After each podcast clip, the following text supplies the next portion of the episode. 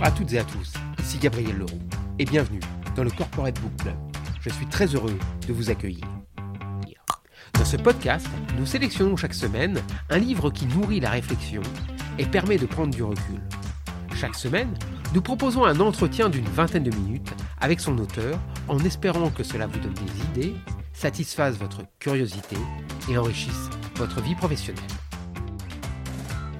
Aujourd'hui, j'ai le plaisir de m'entretenir avec Laurence Sautivet. Consultante spécialisée en stratégie et développement d'entreprise, Laurence Sautivet est certifiée en approche neurocognitive, en détection du mensonge et en management appréciatif. Spécialiste des sciences comportementales, elle fait le lien avec le monde de l'entreprise. C'est d'ailleurs le thème du livre qu'elle publie aux éditions Vuibert, Le neuromanager, manager et décider avec les neurosciences et qui a piqué ma curiosité car les sciences comportementales semblent investir, voire envahir le monde de l'entreprise. Est-ce une mode, une tendance de fond? Le management va-t-il s'en trouver durablement modifié? Et donc, le fonctionnement des entreprises? Toutes ces interrogations peuvent trouver des réponses dans ce livre très didactique. Mais il fait plus. Il fonctionne pour chacun d'entre nous comme un manuel qui nous apprend à mieux nous connaître, à mieux connaître notre cerveau et nos comportements, pour nous permettre de nous changer et de changer notre rapport aux autres, d'optimiser nos relations professionnelles comme sociales. Bref, en offrant un éclairage sur notre fonctionnement, nos automatismes, nos biais cognitifs, il nous aide à s'orienter dans le management et à orienter notre propre management. Bonjour Laurence Sautivet et merci de m'accorder cet entretien. Les neurosciences, on en parle beaucoup aujourd'hui. Elles fonctionnent même comme une sorte de Graal et on a tendance à les mettre à toutes les sauces. Qu'apporte-t-elle vraiment au management Ou plutôt, qu'apporte-t-elle de plus, par exemple, que la psychologie expérimentale? Bonjour Gabriela, merci pour, euh, votre invitation. Alors oui, la, psychologie expérimentale, elle est basée, comme son nom l'indique, sur l'expérience, c'est-à-dire sur l'étude des comportements qui sont directement observables et observés. Les neurosciences, elles, elles se basent sur l'analyse du fonctionnement du cerveau. Alors, notamment avec des appareils comme les IRMF qui permettent d'observer les activations cérébrales, c'est-à-dire ce qu'on appelle le crépitement synaptique, en direct, pendant l'action. Donc les sciences comportementales, elles partent souvent de l'observation d'un comportement pour comprendre l'activité cérébrale associée et pouvoir en déduire euh, ce qu'on appelle des automatismes cérébraux spécifiques. Mais, par contre, on a coutume d'opposer ces deux approches, c'est-à-dire la psychologie expérimentale et les sciences comportementales. En fait, elles sont étroitement liées et elles sont très complémentaires l'une de l'autre, puisque très souvent, on s'inspire des observations issues de la psychologie expérimentale pour aller creuser le sujet par le biais des, neurosciences. Ce sont deux, disciplines étroitement liées. Alors, euh, vous posez une bonne question, savoir ce qu'elles apportent véritablement en termes de management, ces, sciences, euh, ces sciences comportementales. Euh, la réponse, elle est simple. le management, il a très longtemps été perçu comme une mécanique bien huilée, et à grand renfort de méthode et de boîte à outils. En fait, on voulait nous expliquer que le management, c'est pas une affaire d'homme, c'est une affaire d'approche. Alors, on sait tous en fait que gérer l'humain, c'est pas du tout ou, très partiellement une affaire de savoir-faire, mais plutôt une affaire de, savoir-être. Alors, pour le dire simplement, on sera tous d'accord pour dire que un bon manager, c'est avant tout un être humain qui comprend les autres et qui en même temps se connaît bien lui-même. et cette connaissance de soi-même, elle s'acquiert par la compréhension des comportements. Et c'est ce que permettent les sciences comportementales, c'est-à-dire de comprendre d'abord ce qui se passe pour ensuite, dans un second temps, pouvoir adapter notre comportement. Et l'adapter, ça veut dire le rendre plus pertinent d'un point de vue individuel, bien sûr, et aussi d'un point de vue collectif, surtout en situation de management. Donc l'idée, c'est pas d'utiliser des outils, comme on nous l'a trop souvent euh, suggéré, mais plutôt de comprendre ce qui se passe dans notre cerveau et dans celui de nos interlocuteurs. Mieux connaître le cerveau, son fonctionnement, c'est un des points de départ de votre livre. Vous y consacrez d'ailleurs un chapitre. Est-ce que cela signifie qu'il est possible de vraiment mieux se connaître soi-même et de modifier son propre comportement bah oui. Euh, c'est tout à fait possible, c'est même accessible à tout le monde de mieux se connaître. C'est vrai que les gens me posent souvent la question, ils ont l'impression, vous, avez, employé le terme de Graal tout à l'heure, ils ont l'impression que c'est un peu une aventure inaccessible. Pas du tout. Euh, c'est simple. Euh, et effectivement, c'est tout l'objet de mon livre, c'est d'expliquer simplement ce que les scientifiques ont mis à jour, les neuroscientifiques ont conceptualisé. La vraie question pour moi, elle n'est pas de pouvoir, mais elle est de vouloir. En fait, parce que d'une manière générale, on a tous à notre disposition une quantité de connaissances qui pourraient nous être utiles pour vivre mieux, ça on constate, d'autant plus avec Internet qui foisonne d'informations sur le mieux vivre. Mais est-ce qu'on les utilise? Bah, Pas toujours. On les utilise pas toujours parce que le seul vrai moteur de l'action, c'est pas uniquement la connaissance, mais c'est la volonté. Et, et, cette notion de volonté, c'est, elle, est très subtile. La volonté, on peut pas la décréter. On peut, on peut l'espérer, on peut même la déclencher ou la stimuler, mais il faut une action au départ, il faut une impulsion. Et cette impulsion, elle est très intime, elle est, très personnelle. Donc le fait de comprendre les mécanismes qui sont à l'œuvre, c'est un premier pas utile, c'est même un premier pas nécessaire. Et il est, en plus, il est encourageant, il est inspirant, parce qu'une fois que vous avez compris, vous commencez à démonter le moteur cérébral et que vous comprenez la mécanique qui est derrière, euh, vous avez envie de changer votre comportement. Je ne vais pas rentrer dans le détail des phénomènes qui sont liés à la connaissance du fonctionnement du cerveau, mais il y a aussi des choses qui, qui vont se faire naturellement. Plus on investigue, plus on comprend, plus on apprend, on commence à changer, à faire évoluer notre plasticité neuronale. Mais sans aller jusqu'à ce niveau de détail, euh, l'idée c'est de comprendre et ensuite de revenir, et j'emploie à dessein le terme revenir, au plus près de ce qu'on est vraiment, au plus près de nos valeurs et de nos aspirations. Parce qu'en en fait, on est biaisé dans notre comportement, dans notre façon d'être, euh, par des scories qui sont, euh, qui sont des biais, qui sont des réflexes, qui sont des automatismes, et qui font que souvent, on se comporte d'une manière qui n'est pas conforme à, à ce qu'on aime, à ce, ce à quoi on croit, à nos valeurs. Donc voilà tout le, tout le décalage qu'il peut y avoir entre ce qu'on est et ce qu'on fait. Et voilà donc tout l'intérêt euh, de, ces, de ces sciences comportementales pour, euh, pour changer, changer de comportement et changer sa vision aussi. Connaître le fonctionnement du cerveau humain, cela doit nous servir à mieux comprendre les personnes avec lesquelles nous travaillons et interagissons au quotidien. Mais alors, comment s'effectue le passage de la connaissance à la pratique? Comment est-il possible de modifier son management? Pouvez-vous, sur cette question, nous donner quelques exemples? Alors oui, euh, effectivement, l'objectif de mon livre, c'était bien de partir de toutes ces découvertes de neurosciences qui sont passionnantes mais qui dans un grand nombre d'ouvrages sont inapplicables pour des managers et des dirigeants. Moi, dans, mon travail, je, travaille avec des dirigeants et des managers euh, depuis des années, et je vois bien que cette connaissance, elle reste théorique. Ils ont un mal fou à se l'approprier. Et pour cause, quand on fait une description d'une théorie scientifique, euh, ça ne permet pas le passage à l'action, ça ne permet pas la prise de conscience de comment je m'empare de ces outils et comment je les utilise de manière pertinente. Alors, l'objectif, on l'a dit, c'est de comprendre pour s'adapter. Comprendre le fonctionnement humain pour nous adapter nous-mêmes et être plus cohérents, plus alignés. Je, l'ai évoqué déjà. Euh, cohérent vis-à-vis nous-mêmes, alignés euh, par rapport à ce qu'on est vraiment, c'est aussi être cohérent avec les autres. Et être cohérent avec les autres, être aligné, c'est-à-dire ça nous permet d'être plus efficients dans nos interactions. Alors, j'en conviens, c'est un peu surprenant d'employer le terme d'efficience quand on parle d'attitude, de, comportement. Mais, mais pourtant, c'est bien ça dont il s'agit, à mon avis. C'est-à-dire que on, sait tous que souvent notre comportement, il est guidé par des automatismes comportementaux dont on a conscience, parfois, mais plus souvent a posteriori, et surtout dont on a un à se défaire. Euh, en fait, je crois qu'on cherche tous à se détacher de ces, de ces stéréotypes, de ces croyances, on, les sait parfaitement incohérentes, inadaptées et souvent fausses. Mais notre comportement ne s'adapte pas aussi facilement que ça. Alors pour répondre plus précisément à votre question, il ne s'agit pas tant, à mon avis d'ailleurs, de, modifier le management, mais plutôt de, se débarrasser de nos mauvais réflexes, de, se débarrasser de ce qui entraîne chez nous des attitudes, des décisions qui sont inadaptées. Euh, vous me demandiez un exemple, je peux vous parler du système 1 et du système 2 de, Daniel Kahneman, qui est un, psychologue et un économiste américain, prix Nobel, qui a théorisé de manière assez brillante ce qu'il a appelé le système 1 et le système 2. En fait, c'est très simple. il, il explique que notre cerveau fonctionne à deux vitesses. Et vous allez comprendre.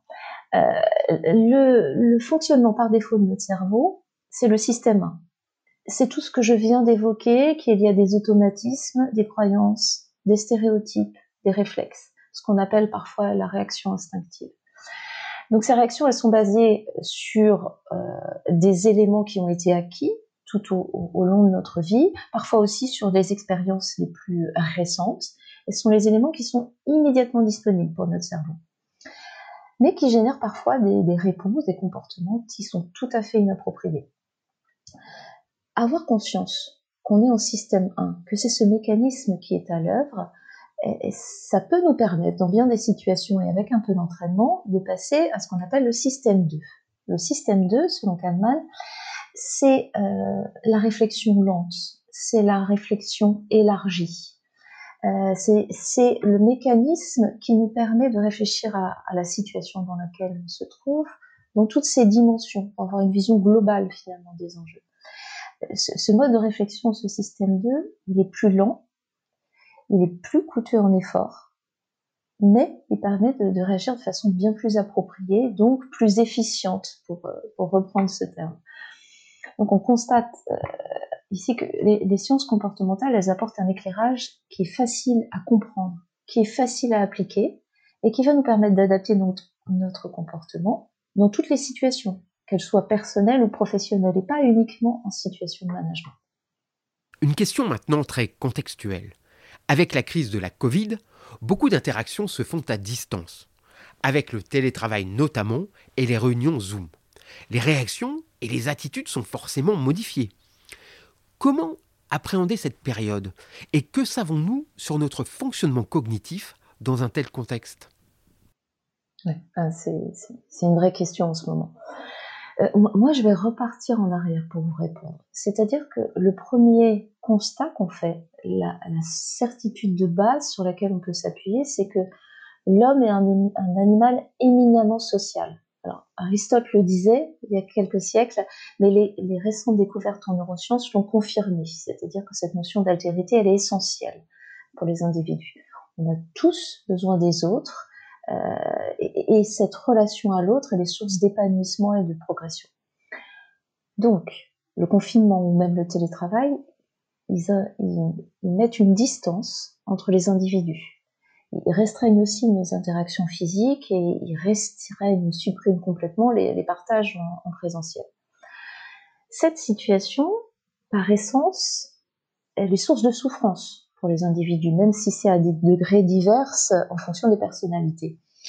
moi, j'ai lu récemment une étude de, de Res Publica qui a été menée en avril 2020, donc euh, à l'issue, enfin pendant pardon le premier confinement, et, cette enquête elle, confirme le point euh, qu'on évoquait, c'est-à-dire que la perte de sociabilité formelle et informelle est problématique. Alors ce que j'appelle la sociabilité formelle, c'est celle qui est liée véritablement aux relations de travail, et celle qui est informelle est celle qui se crée sur le lieu de travail. C'est par exemple la pause café, c'est par exemple la pause déjeuner.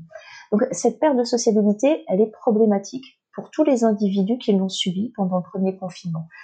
Elle est certes euh, partiellement compensée par euh, des gains en, autonomie dans le travail, en responsabilisation, ou même en temps de trajet, ou même en, termes d'organisation du travail, mais elle existe, elle est patente, elle est constatée. Alors comment, comment est-ce qu'on fait pour affronter cette situation? Euh, Les neurosciences nous expliquent que cette situation est problématique, qu'elle n'est pas naturelle à l'homme, qu'il a besoin de ce type de contact et que de les avoir à distance via un écran ne répond pas du tout à la nature ou ne répond que très partiellement à la nature de ses, de besoins. Il nous faut donc trouver ailleurs des sources de ressourcement. Donc, moi, ce que, ce que je suggère, c'est de profiter de cette petite révolution de nos modes de vie pour, pour adopter d'autres pratiques, des pratiques qui vont être aptes à nous faire du bien et surtout à nous aider à retrouver un équilibre. Un équilibre certes différent, mais un, mais un équilibre. Alors, il peut s'agir de sport, de méditation, de, lecture, quelle que soit l'activité. Euh, l'idée, c'est de trouver des activités qui, qui vont nous permettre d'élargir notre horizon émotionnel, sensoriel, et qui vont donc être bénéfiques pour nous. Euh, on sait tous que la situation actuelle, elle peut être vécue comme euh, angoissante. Et si elle génère de l'angoisse et donc une forme de stress, elle va générer une charge émotionnelle intense, négative. Cette, charge émotionnelle, elle va produire deux effets qui sont étroitement corrélés. Euh, le premier, c'est la focalisation sur une vision très restreinte de la situation. C'est ce qu'on appelle avoir des œillères. On voit la situation de façon extrêmement étroite. Le deuxième effet corrélé, c'est la perte de capacité de réflexion. C'est-à-dire qu'on peine à réfléchir sereinement à l'entièreté de la situation et on, est submergé par, des émotions négatives. Alors, dans cette situation qui ressemble un peu à un cercle vicieux, il faudrait, il faudrait s'exfiltrer. Ce que j'appelle s'exfiltrer, c'est sortir de la situation par le haut, euh, être en capacité de prendre du recul euh, pour pouvoir vivre cette période de manière différente, pour pas se laisser submerger finalement par ces émotions euh, négatives et par cette vision trop focale sur, sur la situation au temps présent. Cette exfiltration, on, peut, on, peut, la faire en s'ouvrant à des activités autres qui permettent de gagner en sérénité, donc en capacité de réflexion. Donc mon conseil, ce serait de privilégier des activités à un rythme de vie, un chronotype différent de celui qu'on avait euh, dans une situation de travail traditionnelle pour euh, saisir des opportunités de ressourcement euh, qui vont permettre de faire baisser ce niveau d'angoisse qui est latent chez tout le monde. Et puis, bien sûr, privilégier les contacts indirects que sont la visio ou le téléphone et qui vont aussi, même partiellement, couvrir une partie de nos besoins en termes d'échange. Votre livre est un livre très pratique. C'est un livre tourné vers le quotidien et vers l'action, avec d'ailleurs des fiches qui mettent en avant des bonnes pratiques. Aussi, quels seraient les premiers conseils que vous pourriez donner à des managers qui voudraient optimiser leur management et développer des interactions plus efficaces alors, je ne vais pas revenir sur le point de départ, on l'a déjà évoqué, c'est la motivation, la volonté euh, de modifier certains de nos comportements qui, euh, qui nous semblent inadéquats. À partir de là, on va se demander ce qui est à l'œuvre comme comportement inadéquat, quel est le mécanisme qui est activé et pour quelle raison en fait on réagit d'une manière que bien souvent, juste après, on regrette ou, on déplore. Alors, une des réponses euh, qui sont aussi des leviers d'action extrêmement simples, euh, c'est de comprendre qu'on est tous soumis à ce qu'on appelle des biais cognitifs, c'est-à-dire des manières de réagir automatiques et conditionnées. Conditionnées, là encore, par notre vie, par notre entourage. Alors, euh, quels sont ces biais? Les biais comportementaux ou cognitifs sont très nombreux. Je ne vais pas tous les évoquer, mais je vais peut-être évoquer ceux qui sont les plus courants, euh, notamment en situation managériale. Alors, le premier, c'est le biais de surconfiance. En matière de prise de décision, on est souvent confronté à, cette surconfiance qui va nous donner la certitude qu'on maîtrise tous les paramètres, qu'on va pouvoir obtenir ce qu'on veut, et on oublie de fait tous les éléments contextuels qui vont venir percuter ces certitudes. Ça, c'est le premier biais, le biais de surconfiance. On est très nombreux à, y être soumis. Un autre biais, euh, toujours inconscient, hein, parce que les biais comportementaux sont très fortement euh, inconscient, c'est ce qu'on appelle le biais de confirmation. Et là encore, dans toutes les situations, qu'elles soient managériales ou pas, on a tendance à ne retenir d'une situation que ce qui correspond à notre vision initiale. C'est-à-dire qu'on néglige des éléments qui viennent éclairer notre situation, mais qui sont contraires à la position qu'on a. On analyse la situation en fait sur la base d'une vision partielle et partiale. Notre analyse forcément elle est biaisée, donc très souvent on va prendre une mauvaise décision. Et, puis juste pour terminer sur, un autre biais qui lui est très actif en, situation managériale, qu'on rencontre très souvent, que je rencontrais souvent dans, euh, dans les entreprises, euh, c'est l'impact des gens qui nous entourent. Euh, on appelle ça le biais de conformité et c'est la tendance qu'on va avoir les uns les autres à se ranger à l'avis général, à l'avis de la majorité ou à l'avis de la personne qui incarne pour nous, euh, qui symbolise la vérité ou l'expertise. Dans ce cas-là, notre avis, il est complètement orienté par l'avis de notre entourage ou par l'avis d'une figure tutélaire de notre entourage. Et là encore, ça nous fait prendre des décisions. On va avoir des comportements qui ne sont pas conformes à ce qu'on pense vraiment ou à ce qu'on est vraiment.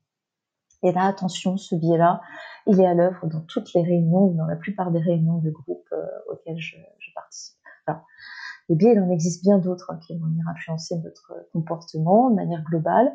L'essentiel, c'est d'essayer de les décrypter, c'est-à-dire de comprendre quand ils sont à l'œuvre, quand on est en train d'avoir un comportement ou de prendre une décision qui est trop fortement influencée par notre entourage, par une figure tutélaire, par, euh, notre envie de se ranger à la vie générale. Voilà, brossé de manière très rapide, euh, les biais comportementaux qui pourraient permettre en termes de détection à, des managers euh, d'avoir des interactions qui, qui soient plus efficaces ou plus saines, pour répondre à votre question. Eh bien, ce sera le mot de la fin. Merci Laurence Sautivé. Voilà, cet épisode est maintenant terminé. Je rappelle le titre du livre de mon invité, Le Neuromanager, manager et décider avec les neurosciences paru aux éditions Vubert. Merci d'avoir écouté le Corporate Book Club. Si le podcast vous a plu, n'hésitez pas à laisser une note 5 étoiles ou un commentaire et à le partager autour de vous. A bientôt pour un prochain épisode.